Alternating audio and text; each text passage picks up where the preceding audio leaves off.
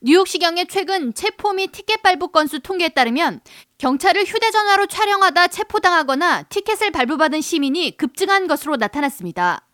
해당 자료는 뉴욕시가 전 경찰 인력 바디캠 의무 착용을 도입한 이래 각 범죄 항목별 체포 건수와 티켓 수 공개를 의무화하는 조례안 Right to Record에 따라 공개됐는데 지난 2021년 2분기에 휴대전화로 경찰을 촬영하다 발부된 티켓의 수는 154건이었는데 2022년 3분기에는 526건으로 242%가 증가했습니다. 같은 기간 경찰을 촬영한 사람에 대한 민사 소환은 98건에서 697건으로 611%가 증가했고 체포를 당한 사람은 총 338명으로 지난 분기에 비해 14%가 늘었습니다. 체포 사유로는 폭행이나 체포 방해, 저항, 음주, 소음과 교통법규 위반 등이 있었습니다. 이에 대해 시민단체들은 범죄를 저지를 경우 체포를 당하거나 티켓을 발부받는 것이 당연하지만 휴대폰으로 경찰을 촬영했다고 벌을 받거나 가중죄를 적용받는 것은 부당한 처사라고 항의하면서 최근 들어 경찰을 휴대폰으로 찍으면 보복을 받는다는 시민들의 제보를 여러 건 받고 있다고 우려를 나타냈습니다.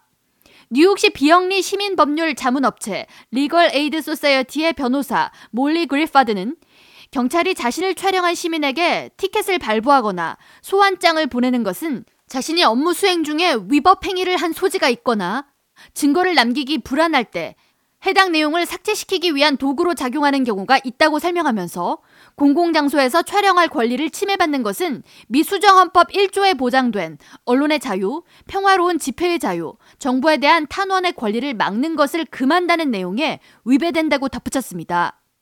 에릭 아담스 시장은 지난 3월 시민들의 경찰 휴대폰 촬영에 대한 우려를 표하면서 공무집행에 방해가 되지 않는 선에서 촬영을 하라고 당부한 바 있습니다.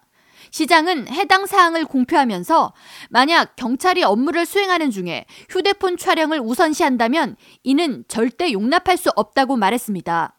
지난 2016년 트럼프 타워 앞에서 뉴욕 시경의 사진을 찍은 뒤 무질서한 행동 등의 사유로 체포된 뒤 시를 대상으로 소송을 제기한 인터넷 전문 매체 기자 마이클 니그로는 에릭 아담스 시장의 해당 발언에 대해 시민들은 공공장소에서 촬영할 권리가 있는데 시장이 이를 공적으로 제한하는 듯한 발언을 한 것은 문제의 소지가 매우 크다고 강조하면서 시장의 해당 발언이 경찰로 하여금 자신들을 촬영하는 시민에 대해 더 많은 티켓을 발부하는 것을 정당화시켰으며 이로 인해 더 많은 소환장을 발부토록 했다고 지적했습니다.